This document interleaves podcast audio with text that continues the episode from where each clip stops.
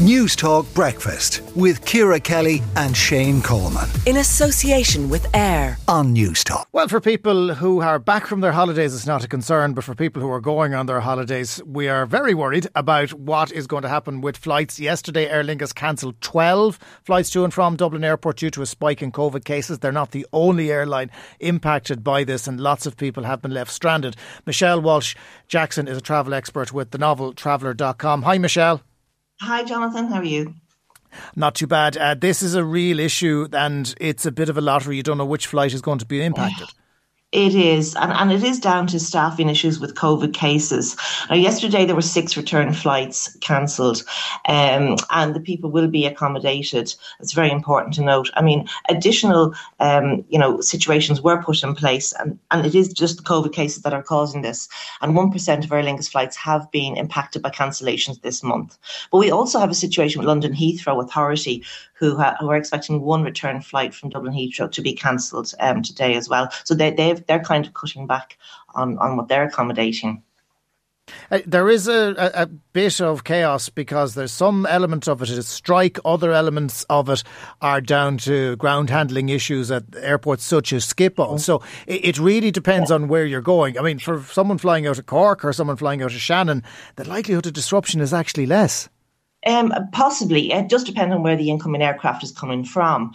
Um, you know, the, the, the, the, people will be affected um, on the um, on the ground, but they are protected with certain rights, such as EU two six one. And you know, if they are stuck and they have to, to, get accommodation, they will be looked after. And, and Aer Lingus put this out actually in all their um, ticketing arrangements, links to EU two six one. What you do in such um, a situation. This is why I often say go to travel agents. You know because if you book through them, you know, it is up to them to to provide the information for you.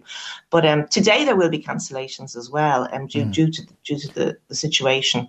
We're expecting um, three return flights going to Germany um, and Heathrow to be affected. But and you know, is that, is that down to COVID, Michelle? Are they saying that is, this is yeah, a COVID related issue? Staffing.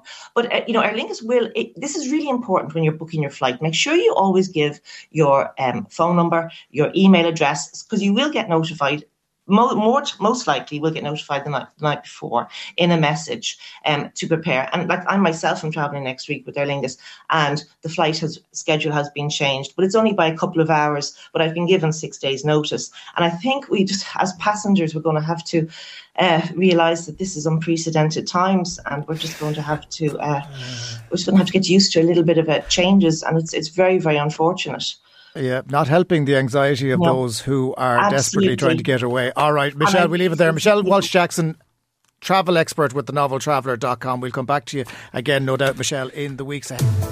News Talk Breakfast with Ciara Kelly and Shane Coleman. In association with AIR. Weekday mornings at 7 on News Talk.